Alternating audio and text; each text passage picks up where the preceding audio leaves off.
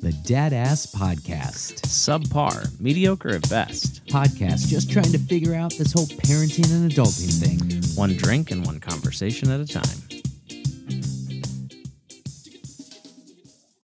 Hey, hey, and welcome to the Dad Ass Podcast. Completely unscripted. Oh, you know what? I don't do this as good as you. But you know what? I wouldn't have to if you actually showed up. I was not able to be a part of this episode. That's okay though. Um, you know, we had a really good time. Um I don't know. Steve did a pretty good job, so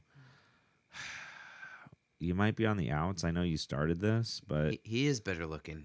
he really is. Yeah. I mean, I don't want to make this awkward, but When we make the jump to video, yeah, he he he but certainly. okay but when we make when we make the jump to video though like if we're thinking in that regard i feel like i'm the obvious like out on that one you got a prettier face than i do yeah, but you know all the back end stuff. yeah he did a great job though so um we'll have to see you know um one of us is leaving i think i mean there's just no way For for those of you who maybe are listening for the first time, my name is Matt.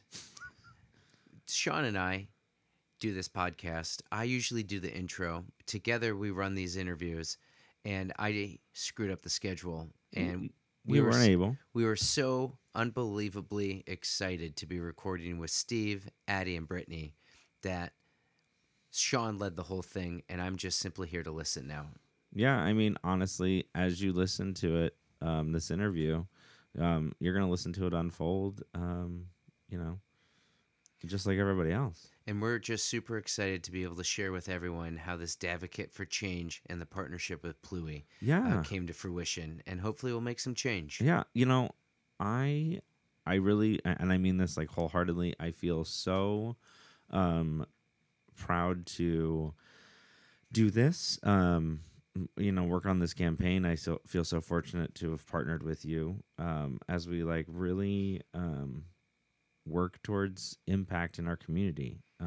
Because you know we've we've said in, in some of our other interviews, um, you know, in various other places when we've actually been the the people being interviewed, that our goal was to be more than just a couple of guys sitting in the basement talking about nothing. And and um, this is you know uh, the podcast like first real like dip into community impact and community change and i think that's a really cool thing that we're working towards um and so yeah i'm i'm just thrilled for everybody else to sort of listen to this episode learn a little bit more about pluie um a- and, sort of what we've got going on and those sorts of things um so yeah i hope um i hope you as as someone who you know unfortunately wasn't there also enjoy this episode because we had fun making it so. Yeah. Well, let's get into it then. So um, I'm super excited. I know that um, you know you and Matt are super excited to uh, to have Addie and Brittany with us from Pluie, um, our wonderful partners um, in our Dadvocate for Change campaign. Um, and so yeah, they've been such wonderful partners for us or with us, and so um, we wanted to sort of have an opportunity to talk with them, get to know them a little bit, hear their story all that sort of stuff. So, um, yeah, so that's what we're gonna do tonight. Um, how are you feeling about this? Oh, Steve? feeling great. I'm happy to be back on the on the podcast. It's been uh, about a year since I since I joined you Oh, guys on the podcast for the first year. time. So yeah, it's exciting to be back. And and this is my first time in the Speakeasy. I feel very honored that I'm. Oh, yeah. I finally made it to the Speakeasy here. Yeah.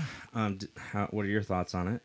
I'm a little blown away. Uh, I'm a little speechless. Um, there's a lot to, lot to see. Um, I feel like there's a lot to learn here too. There's a lot of literature on the walls and a lot of bottles to inspect. But um, I'm I'm happy to be here. This is truly an honor.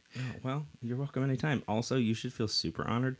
You're the you and one other person are the only guests that I've not made um give me a a, a password to enter. nice. Um, normally, when you're a first, no, this is actually true. When you're a first time guest to the speakeasy, I, I send you a literary clue, and you have to answer it before you're allowed to come back. Um, well, that makes it a legit Speakeasy. right, Yeah. right. Yeah.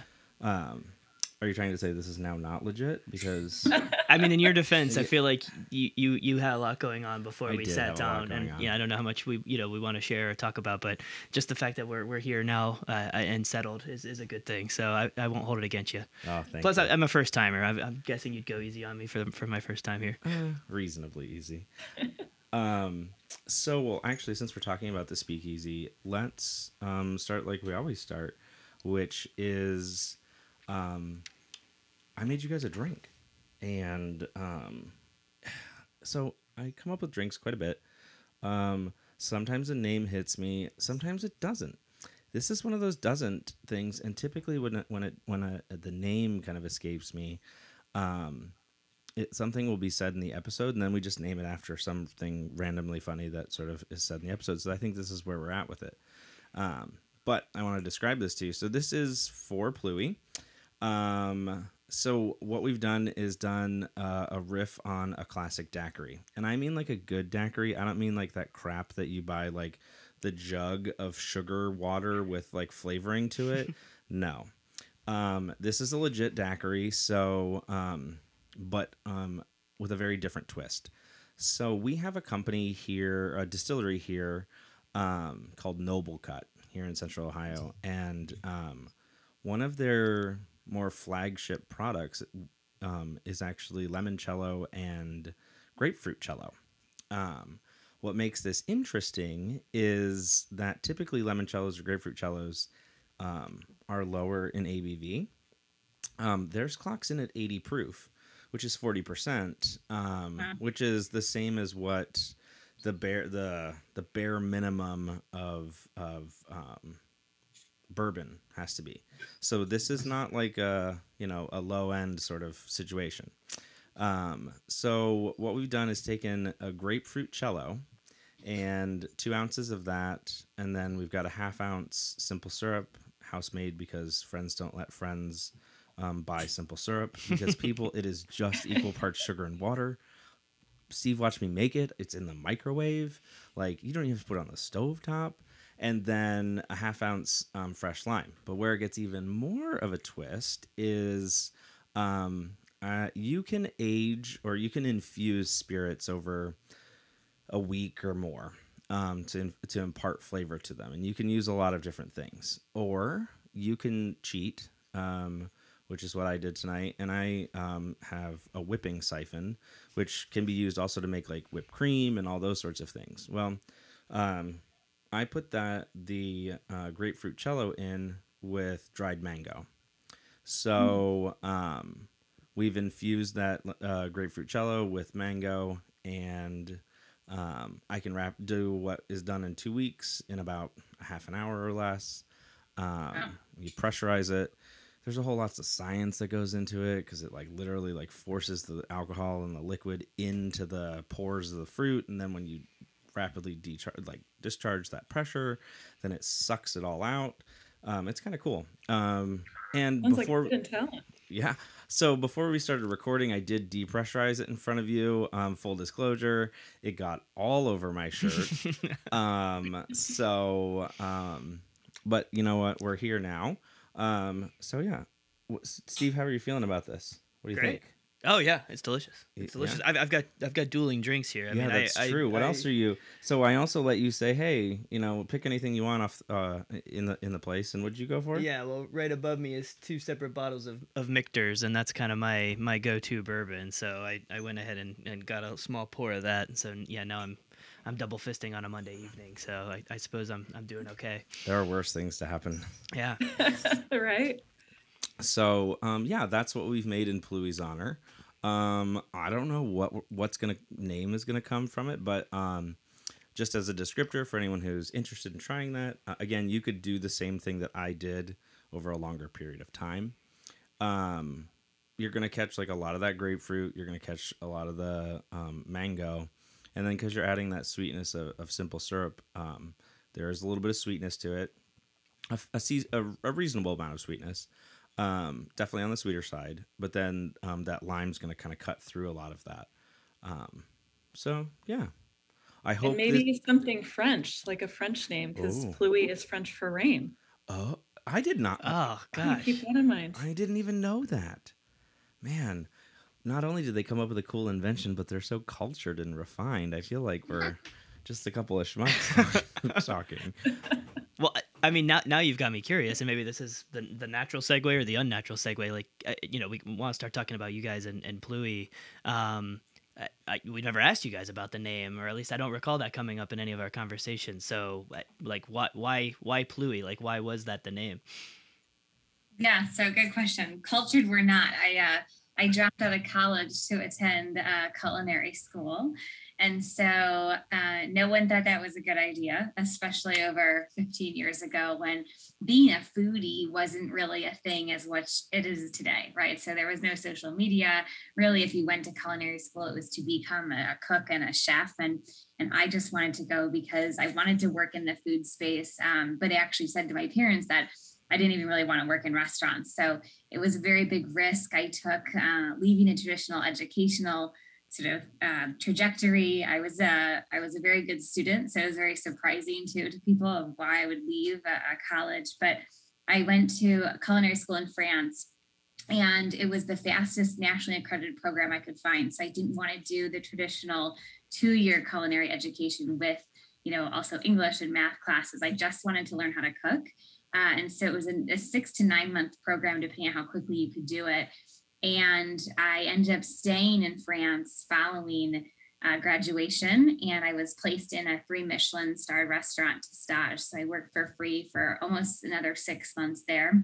And at that point, I was in so much student debt. I definitely went to Fran- France thinking I spoke French and then quickly learned I didn't. And so learning it in school and then being in a restaurant is very different. But what's so neat about food, and we can get back to diapers, but is that I learned so quickly because it's such a demonstrative you know art and that i could really quickly watch and just become immersed in the kitchen and be able to cook. And it was sort of this natural language that was unspoken in some sense. And so when i did end up leaving france i moved to new york uh, and went straight into a french kitchen in new york city but ended up learning a lot more french there. But i lived in the south of france and it rained every day.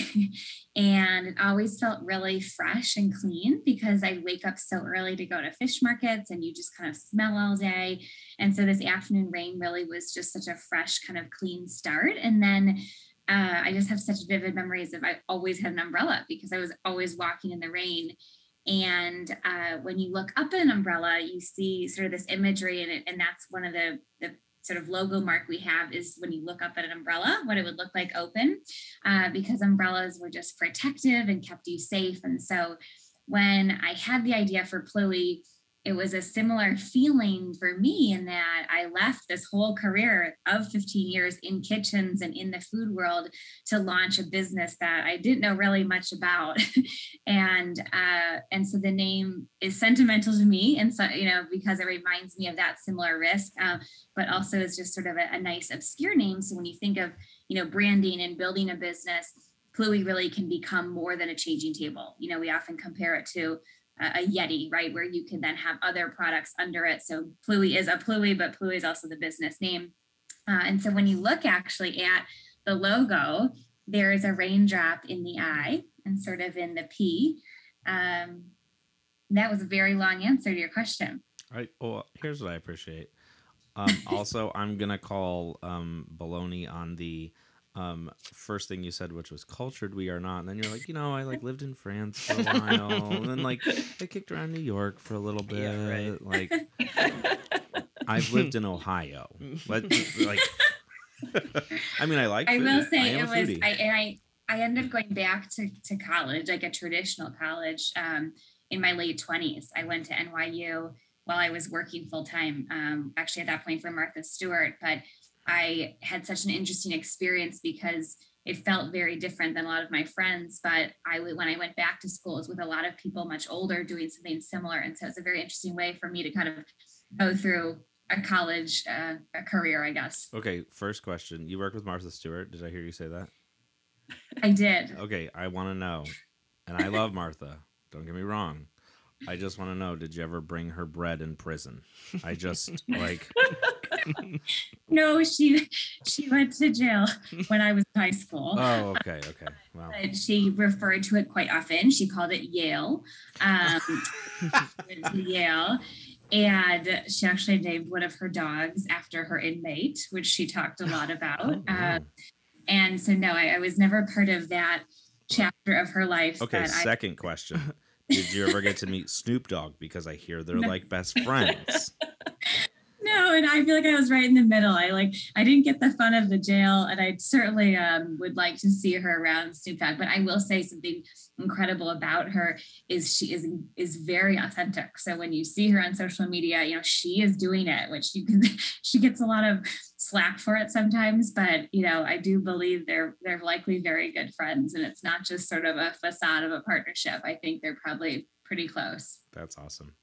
Yeah. Um, so Brittany, how do you um fold into all of this? Like, did you guys know each other? Like, uh, you also like tell us about your like background, all that sort of stuff. Like, um, Yeah. yeah, Sure. So Addie and I did not know each other before this. And I often tell people I think that's what makes us work together so well is we didn't come to this relationship, you know, with prior baggage or history. So we were actually introduced through a mutual mom friend who is also a colleague of mine. Um, my background is really deep in product development. I designed fitness equipment for a number of years. Um, and then I pivoted from fitness to fishing and managed a fishing boat business based out of Minnesota. So very different. It was like protein shakes to beer and potato chips. So very different cultures. Um, but I was a, a new mom. I was traveling all over the world with a one year old at home. I just graduated from the Kellogg School of Business. So talk about like dark circles and, and lots of coffee intake, you know, working full time, a new mom, going to school and it was a lot um, and i was looking for an opportunity that would you know allow me to just stay kind of in my home base of chicago and this friend said you have got to meet addie she has this amazing idea um, she's starting this business and is looking for kind of her co-founder her right hand woman and we met for coffee and it was just like a one hour meeting that turned into five hours. And by the time we were leaving, we actually took a picture of the two of us in front of the diaper changing table in the coffee shop restroom. No, And so I still have that picture. So that was two years ago. It was right before the world shut down. You know, it was like, I think it was the week before, you know, our daycare shut down. We brought our kids home from school. And I mean, talk about a, a, a way to quickly get to know each other. It was like starting a business during a pandemic as moms, you know, navigating the challenges of the unknown. It was, it was a, it brought us together really quickly. yeah, I'll bet, I'll bet. Wh- Where were like what like what was the state of the business at that point? Like when you came on, and obviously the pandemic kind of shook everybody's jobs and, and home lives and stuff. But like, you know, I guess you know, rewind like twenty four months. Like, where what was the state of the business at that point? Yeah, so we were in a really good position actually, because so I had the idea for Pluie in 2018. Uh, my son was about nine months old, and we were out at a fast casual burger restaurant. He had a blowout, uh, and it was my first time really changing a diaper in a public space, and I. I had to change it because my husband went into the men's room and there was no changing table there. And so right away I was intrigued by that and just sort of surprised. You know, is this a thing? I, I just didn't really think about it until I was a mom. And so what after felt like an eternity of me in the bathroom changing Cooper, I got back to the table and said to my husband, uh, you know, why are these so outdated? Why are they so uncomfortable and dirty? Uh, and I think we can make a better one. And so I was working full time in a test kitchen. Uh, I had recently competed on the Food Network and was writing cookbooks. And my favorite job in my culinary career was designing and developing food products for large CPG groups. So the next Starbucks beverage, Doritos potato chip. I've had my fair share of Doritos. Um, and so Um, I, I had side note, this sorry to interrupt. 3D Doritos are the best thing that was ever made. Are they still around? They're back. They really are. Uh, and I fun fact, they we had to create Doritos products, a pipeline for years out, but they would not give us the powder because it was so proprietary. So here they are hiring us to create Doritos products, but they wouldn't even let us test it with their Doritos powder. So we had to make our own, which was really interesting. That's how protective they are of it was like they thought I was gonna like sell it on the street or something. Like the black market Little for bags Doritos of Dorito powder. powder. You got the Um, stuff. so it was I, I loved this this job, but I had this innovation itch. I understood design thinking, the importance of consumer research. Certainly never thought I would be creating a baby product, but uh, I was so intrigued that day. And, and that night we got home, you know, we had a drink, and my husband and I both were like, wow, this is so interesting, right? It's it's Koala Kare is sort of the only player and the only player in a huge market. There are four million public restrooms in the United States alone. And so right away, truly that day, uh, we decided, okay, let's put in a little bit of our own money, a couple thousand dollars, and see what what this could be. And that snowballed quickly when we did again continue to recognize this big opportunity. And so, really, all of sort of 2018 and 19. I worked with uh, an industrial designer, uh, a logo and sort of branding designer, and I'll never forget. I had this logo before I had a product, which um, you know there really is sort of an importance though in designing the entire thing. It's a holistic approach to creating something that you want to put out into the world. And so we've been very lucky that this brand can grow because of that work, sort of really way too early on in some sense. But so we had the design. I then worked with an engineer. And that's where things became a little more expensive. It was getting, okay, this is becoming more and more real because I was cooking full time. So I would make about 50, 60 recipes a week uh, in the kitchen. I have my baby at home. And then it was really this nights and weekends sort of passion project that became more and more real the more we recognized the need to invest more into it. You know, it was really, it was risky in that we were not able to talk to consumer or to to customers right i people said no well go ask starbucks if they would if they would buy this and it's like what what am i going to show like a piece of paper Yeah. and so it was 2019. We filed our utility patent, which is really exciting uh, that we were granted in 2021. And I was pregnant with my daughter. And so I recognized the opportunity to raise my first round of funding while on maternity leave with her. And thought, okay, if I can raise at least half a million dollars while on maternity leave from the kitchen, I can then leave my kitchen job and, and do Pluie full time. And so um, in the six weeks I had off, I, I took little Claire with me, and she was always sort of on my chest in one of those carriers as I was pitching to friends, to family, to people I'd met through, you know, networking, and raised six hundred and fifteen thousand. And so in January of 2020, I left my job in the kitchen and started Pluie full time. It was again a really good position to be in because the capital was raised. I met Brittany. We had the fully functioning CAD files to go prototype, to go through safety and certification to actually build the product. And then, of course, we were confronted by the pandemic, but we were not actively selling a product because we didn't even have one. So, where everything was sort of shutting down, we were able to drive forward the business so much faster because we focused on the product development, the safety and certification process, actually just making these tables. And we were lucky we found a, a, consulting firm here in Illinois to help do a lot of that work with us. So we were on Zoom calls um, and, of course, home with kids, but had a group of people helping support that. And I think as parents too, it's just, you just became so much more efficient during the time you had because it was so limited. You know, it's like if Brittany and I had an hour and a half where our kids were both napping or something, it's like you just actually learned to get so much done so much faster. And so it was an interesting state to be in, but, um, you know, really sort of fortunate that we were there. Awesome. Awesome. So, um, you know, I, here's my, one of my questions is, um, at any point, um, were you like, this is too much? Like, I don't know. I hear you describe this and like, that's a lot. Like, did you ever have like this major roadblock moment? And if so, like, how did you soldier through it? Because you clearly did, because you're here today and all that sort of stuff. Maybe you didn't. I don't know. I just, I'm listening to you and I'm like, I wouldn't even know where to start with like half of those sorts of things. Or, um, yeah, so like anything like that happened? Was there any moment where you were just like, I don't know about this?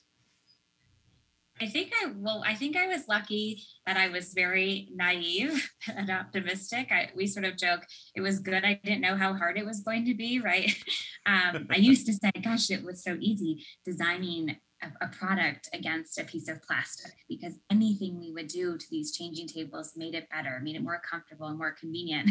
And then recently, or not recently, but over the past two years, it's like, well, there's a reason they're just a piece of plastic because it's very hard to design something and then bring it to market with so many of the features that we successfully did. And so I think just having sort of this optimism and again being sort of naive to what the challenges could become was was a blessing in disguise. But you know, I'll say as an entrepreneur, and, and Brittany probably agrees, is that I, I think still every day it's like the risk is there. Um, it's still nerve wracking. It's still almost surprising when people support us and want to invest. It's like, really? You sure? You know, it's just, I think it's still these pinch us moments. And, you know, I have these patents on my desk I want to frame and hang up, but it like makes me anxious to hang them because it's like, oh, you know, you, you just want to make sure it's going to be a success, even though we know it's going to be a success. But I think you're just constantly having those those moments. But honestly, too, I think we're so busy, you just have you just don't even think about it. I don't know. Yeah. I mean, hearing you kind of say like some of the some of the doubt or or, or you Mm-hmm. know just you know kind of this thinking like oh you know what, what, are we doing the right thing or whatever but like I mean you're right like I mean you guys probably know this better than than we do and I'd love to kind of hear you speak to this like the the you know the the changing table has probably not you know innovated much in the last 30 years you know I mean it seems like it's the same thing been the same thing for a long time and it's pretty stale it's pretty vanilla um Like literally, that's a color. yeah, right, right. And, and I mean, like, you know, I'm kind of, you know, obviously, like, we're, we're big fans, and we understand some of the some of the self sanitiz, uh, you know, sanitization that that comes with the with the Pluie. Obviously, like. You know, in the last two years, like that's that's obviously really key. Like we're always thinking about you know sanitizing surfaces and, and things like we never have before.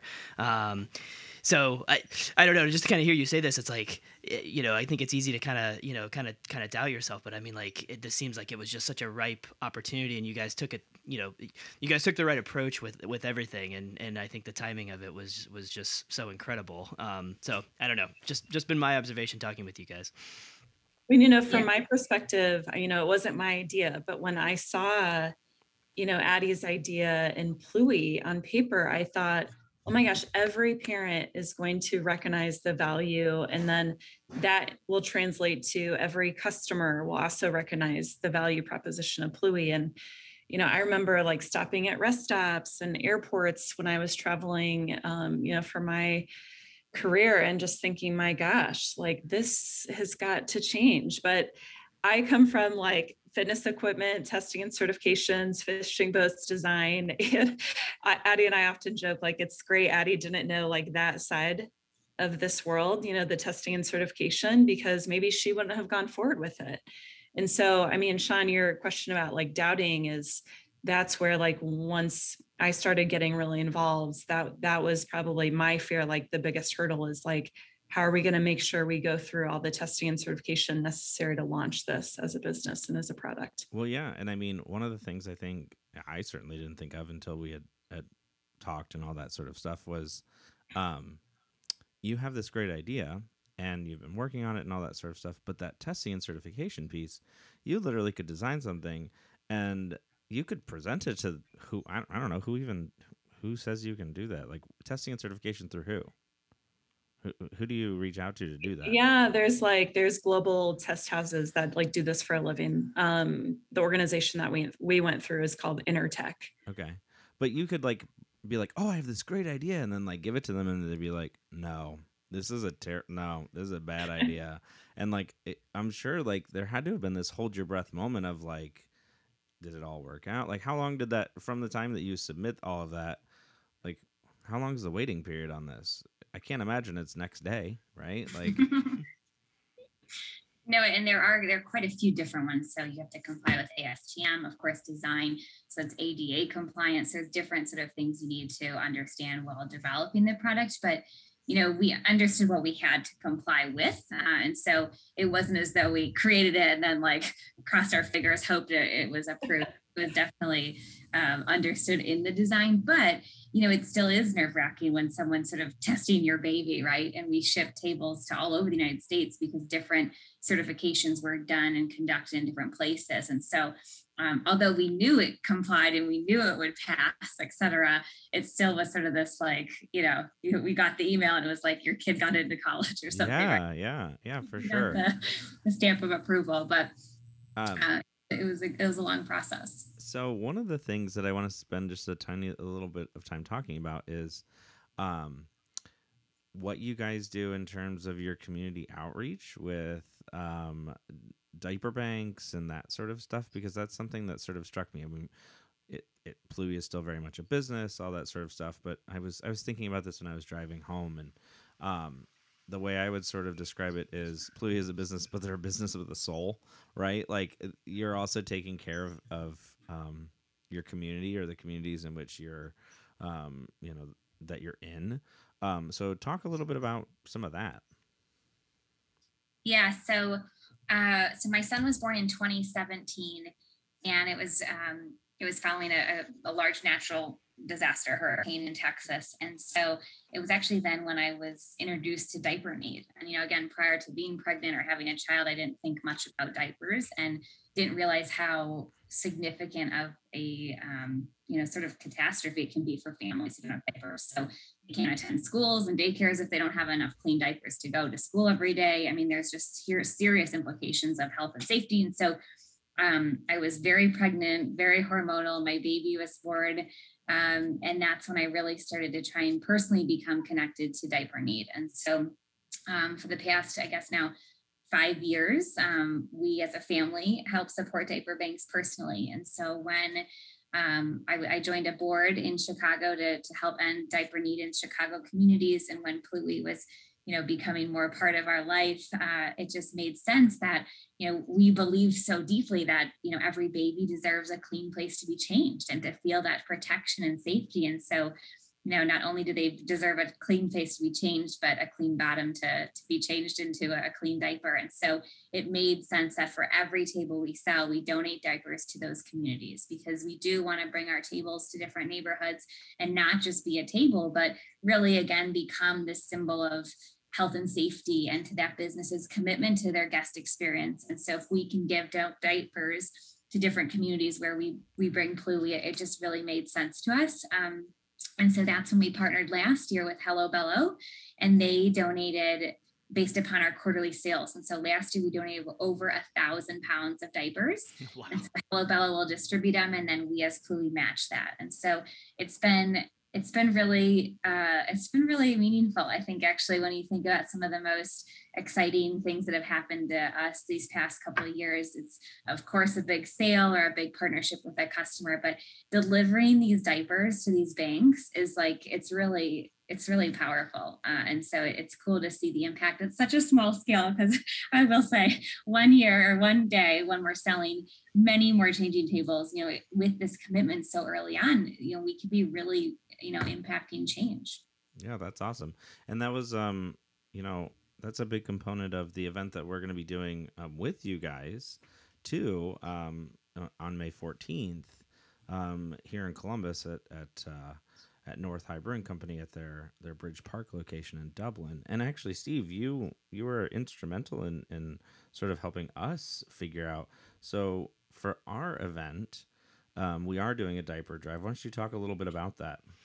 Yeah, yeah. So um, I don't know. Coming into 2022, Shaun. I mean, I, you and Matt. Um, you know, you guys had kind of start putting your putting your heads together, and we're trying to think about. Okay, this is this is great. We've got we've got this podcast. Um, we're having a great time doing it. Um, you know what you know what can we do more here in the community? You know what what kind of Im- impact can we can we address? Um, you know, Matt. He's not here. He's got a great story about you know changing his son um, in in the hatchback of you know using the hatchback in his trunk. Um, rain's pouring down on him while he's trying to change his son's diaper. Um, and you know, I think you two kind of put your heads together and said, "Hey, we wanna we wanna look at this, and we wanna you know say, hey, we, we need to have changing tables in in not only every men's restroom, but every gender gender neutral restroom, so that you know us, us guys aren't aren't falling into this trap again, where we have to you know go to the backseat of a car or something to change our change our kids' diapers." so you guys had shared that with me um, and said, "Hey, we're, we're, we're looking at doing something around changing tables and really ch- trying to drive some dialogue on that."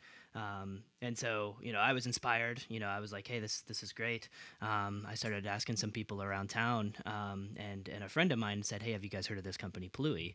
Um, and that's what ultimately got us got us connected. Uh, I think here at the beginning of the year, and and we just kind of started having some dialogue and um, it steamrolled from there. Um, you know, we kind of shared what we were trying to do here in Columbus, and I know that you guys have, have sort of targeted Columbus as a market to expand to, um, and, and, maybe we can speak to that a little bit. Uh, but yeah, I mean, we've we've got an event on the books here for for uh, May 14th, and, And we're excited what about what it. diaper bank are we working with here? Yeah, yeah. So kind of in parallel with all that, we we got connected with Bottoms Up, um, which is a great organization here.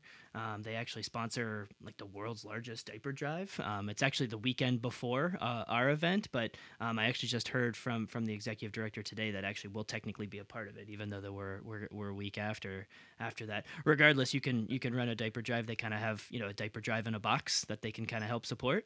Um, so we're, we're we're through their rails, but we're excited to be part of that uh, event. Uh, technically, even though that we're we're kind of a week out, but um, yeah, and, they're and really. they serve. I think how many counties? Do it's they like s- 11 counties. Yeah, Yeah, I they've, mean- they've, they've got a big footprint here in Central Ohio. So I mean, there's going to be a lot of impact and stuff like that, and um, you know, on one of the uh, you know our hosting partner, if you will, the the location that that the the party will be at the kickoff party. Um, will also be um, one of the first install locations, or I think maybe the first install location. Um, it might even be in actually. Is it in already, ladies? It's not in yet, but it is definitely the first one. I, I think it's being installed on the 18th. So Ah, okay. any day now, and we cannot wait to see it in the space for the event. Yeah. So um, North High, um, also for anyone who's like, oh, I don't know, maybe I'll go, maybe I won't. Um, North High has also agreed to give a dollar off a pint um, if you bring in a pack of diapers. So even if this is something that um, you know doesn't really affect you, this is a really nice way for you to do something good for your community, and also get a dollar off a beer. So um, I don't really see a downside to to that uh, personally. So we're super excited that they've agreed to to sort of do that and support us in that way. Um, and we're really hoping to make this um, one of the larger sort of um, diaper drives here in Central Ohio. Um, so you know, I'm super excited to sort of see where this goes. I know we've got um, some things that are kind of happening, and people are, are starting to express some interest uh, uh, in a variety of ways. Um, and I'm I'll be excited to see how that sort of pans out. Um, you know, one of the things we were, Steve, um, we were on a call uh, earlier today actually with uh, Columbus Parent Magazine because they were kind enough to want to do a feature on what we're doing, and um, they were asking us um, what the sort of vision was for all of this. And one of the things that we had talked about today was that we are actually hoping that this will turn into the diaper drive itself, at least, will turn into an annual um, event, probably right around a similar sort of time every year, so that we can continue to make um, positive impact in our community because it's just a needed thing. And um, I, I said on our uh, on our interview today that one of the number one questions I get because I don't have kids is like basically like, why are you doing this? Like you don't have kids. Um, and um, we touched on this a little bit on our um, interview with with Good Day Columbus, but that first and foremost, you know, um, it's the right thing to do. Um, but then there are impacts for me as someone who doesn't have kids but has friends who have kids. We want to make sure it's a family friendly environment for other people to go to, right? Um, and I think, I don't know. I guess to be honest, I don't. This isn't something I really thought of beforehand. Um, well, one, you ever buy a new car or think about buying a new car and you never notice it until you've gone and you've bought it or you're thinking about buying it, and then like you see it like everywhere, right? You're like, oh, there's one of those. There's one of those. I do the same thing now when I go to um, restrooms and I'm like, oh, well, they don't have one, and now they don't have one, right? So I'm playing like slug bug, but in the back in the base or in the in the bathroom kind of thing. But um, Yeah, you can't unsee diaper Yeah, changing tables you now. can't. Yeah. Um, but also the fact that like we want to change uh, choose a location that's that's family friendly for everyone. So that you know Matt doesn't have to stand in the pouring down rain and change his kid's diaper and come back all wet. Um, and then the other part too, that even if you sort of leave that out, what I had said to the um, to the interviewer, the reporter, was that the world also needs people to care about things that don't directly impact them, right? And it, it's just that sort of simple, right? Um, and I think that's also an important piece, right? Like, and that kind of goes back to the diaper thing. You all, uh, I'm assuming I could be wrong because you know these things happen to all people of all uh, shape sizes and and people that you don't know. But I'm guessing that neither of you or anyone in this room was ever, for lack of a better term, diaper insecure. I don't know what I don't know what you call it. I mean, like I know if you're food insecure, but it, you've never had any challenges with that. But that doesn't mean that you don't care about it and you don't say like just because it's not a challenge for me doesn't mean it's not a challenge for somebody else, right? So just because it's not a challenge for me to change a kid, um, while you know without having the necessary stuff doesn't mean it's not a challenge for other people. And I think that's part of what we're also asking people to think about. Um, we're also asking people to think about gender norms and stereotypes and um, you know active parenting roles and shared parenting and those sorts of things because the other part to this too is um, it's really challenging to um, or if you really stop to think about it, not really challenging but if you stop to think about this if your child grows up only ever having their diaper, particularly, I'm going to say sons, if your son grows up only ever having their mother change their diaper, um, you've already, we know from social science and psychology and all that stuff, you've actually already um, ingrained a message to that child that you probably don't want to ingrain to them, which is like that's mom's role, right? And that's the last thing that we that you know we're trying to sort of do. Um, so making sure that everyone has access to this is also is so so important. And then if you're a family, a single sex family, um, that the women's room isn't an option for you, or if you're an individual that you know the women's room doesn't um, feel like an appropriate place for you, then you need a place to change your child.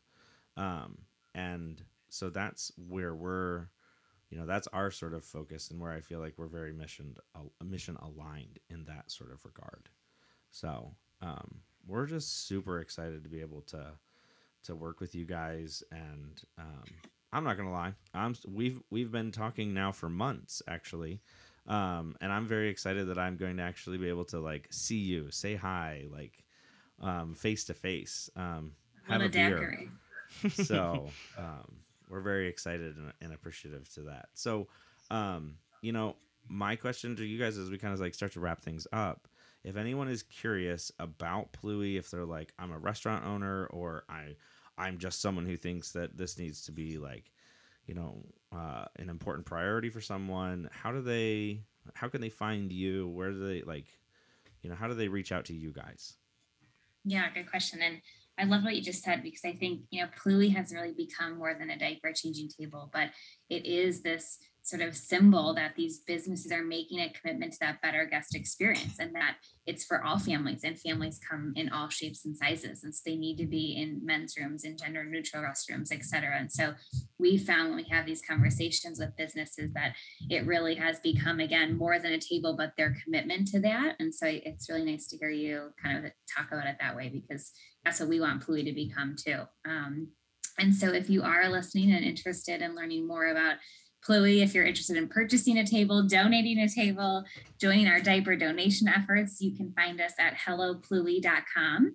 We also have Instagram and LinkedIn and Facebook. Hello Pluie. Please follow us. Tag parents, grandparents, caregivers, aunts, uncles, anyone you think that might want to follow along on our journey. And uh, we're always here and would love to meet new people. So please feel free to reach out. Awesome. Um, and you know i also liken this to like we've interviewed a lot of breweries and distilleries and things like that and they're like if you don't see our product on the shelf ask your local distributor. And i think mm-hmm. this is one of those situations if you go into a place and you notice that they don't have one i mean kindly and respectfully ask questions be like why don't you have one of these? And then i think that's a perfect opportunity to be like actually i saw this really pardon my language badass one um, and uh, I think you should consider getting one of those. Um, well, so, Shaun, that's what's really interesting is that a lot of customers we talk to say, you know, we don't really get complaints about changing tables or, you know, people don't, you know, mention it. And so, and large companies who like looked through databases, have they had any complaints or places Brittany and I have both been to and we've seen the changing tables and they're like, well, no one complains about them. And I think that's been something that's so interesting we've learned is that parents are just used to it, right? Yeah. They're used to the, the crappy ones they don't complain. Or you know a, a, father goes into a men's room and there isn't one there and he just expects that right? Because that has been the norm and that's a conversation that needs to change. And that can come from parents from caregivers to going into these places and saying hey you guys don't have one or you only have one in this restroom or you could have a better one that's more comfortable and self sanitizes but really we're trying to bring the conversation around it because i think for so long it's just become something we're all used to that like we'd rather go to the car. We kind of don't expect them to be there. Um, if they're there they might be broken or dirty and that should change and that's where we could really use some some help from the columbus uh, community and, and when you go into places you know talk about pluie well yeah and i think i think to that point one of the things that you know i think people a lot of times like you said like kind of like shrug their shoulders and they're like okay like whatever that's what i, I kind of expect. Um and I think, like you said, it's it's a bigger problem that than is what what's being discussed because for whatever reason, people just don't talk about it. They just kind of like they're like, okay, whatever. And the goal here is to have a conversation around this, um, and that is the biggest piece. Um, and I think what struck me is um, if I walk into a restroom and the restroom is I won't get into detail because we don't need to, but gross. We'll just say gross, right? I would say most people, maybe not all, but a lot of people would have no problem being like, I just want you to know your restroom's kind of gross. You need to send someone in to clean it. Mm-hmm. Your baby can't do that. and I mean that like that sounds so silly, but that's true. Like your baby can't go to the manager and say that table you just put me on was rickety and gross and it didn't feel clean and safe, right? And so as much as we advocate for our children in so many other ways, this is an opportunity for you to advocate for your child's health and safety in a really small and simple way um, that I think often just kind of gets overlooked because of what you said of people that's just what people come to sort of expect. But if you as a as an adult expect a clean safe bathroom experience then your child ex- should expect and deserve deserves the exact same experience. Um uh, baby changing table or not right? Um, and so I think if you start to view it in that way, is this a situation that I would be comfortable sitting in or being in or not? If you go, yeah, it, then I guess you have nothing to sort of say. But if, if you feel like it could, could be better and you would speak up on your own behalf, then do it for your kids' behalf because that's what that's what part of what being a parent is is, is advocating for your child. And that oftentimes we talk about adv- advocating for your child honestly around school age.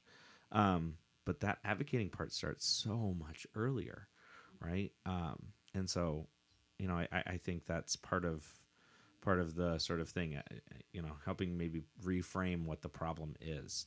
Um, and there right. is a problem there. Um, and that doesn't mean that like the places where there's a problem it can't be fixed or you know that they're bad establishments or anything like that because like you said maybe they don't have the data on it maybe they don't realize those sorts of things um, so um, thank you so so much for talking with us um, this is awesome on our note steve oh this is the test Steve, where can everyone find information on us? Oh wow! So we have uh, the dad well what's the url is it the dadasspodcast.com uh-huh. that's yeah. the official url um, so we've got every all the information on the uh, dadvocate campaign. And there's a nice little drop down menu there oh right? yeah 100% yeah and then i mean the the the dad blog cbus dads is, is within that main navigation too and you can um, we've posted some recent stuff about about this campaign and what we're trying to do here but um, yeah go to go to dadasspodcast.com that's that's where all the information is on what we're trying to do here. And and social media where where can they find us on social media? Oh well, we're yeah, Dadass Podcast is on Instagram, Facebook, um, and come on, don't forget it, Twitter. No, well, yeah, but we don't do anything there. It's just, as Matt likes to say, top fifty um uh, hottest platforms of 2020. TikTok? No, MySpace, man. Oh man. it's totally true. Still have a MySpace account, or not still. We created one. It's the ultimate dad joke.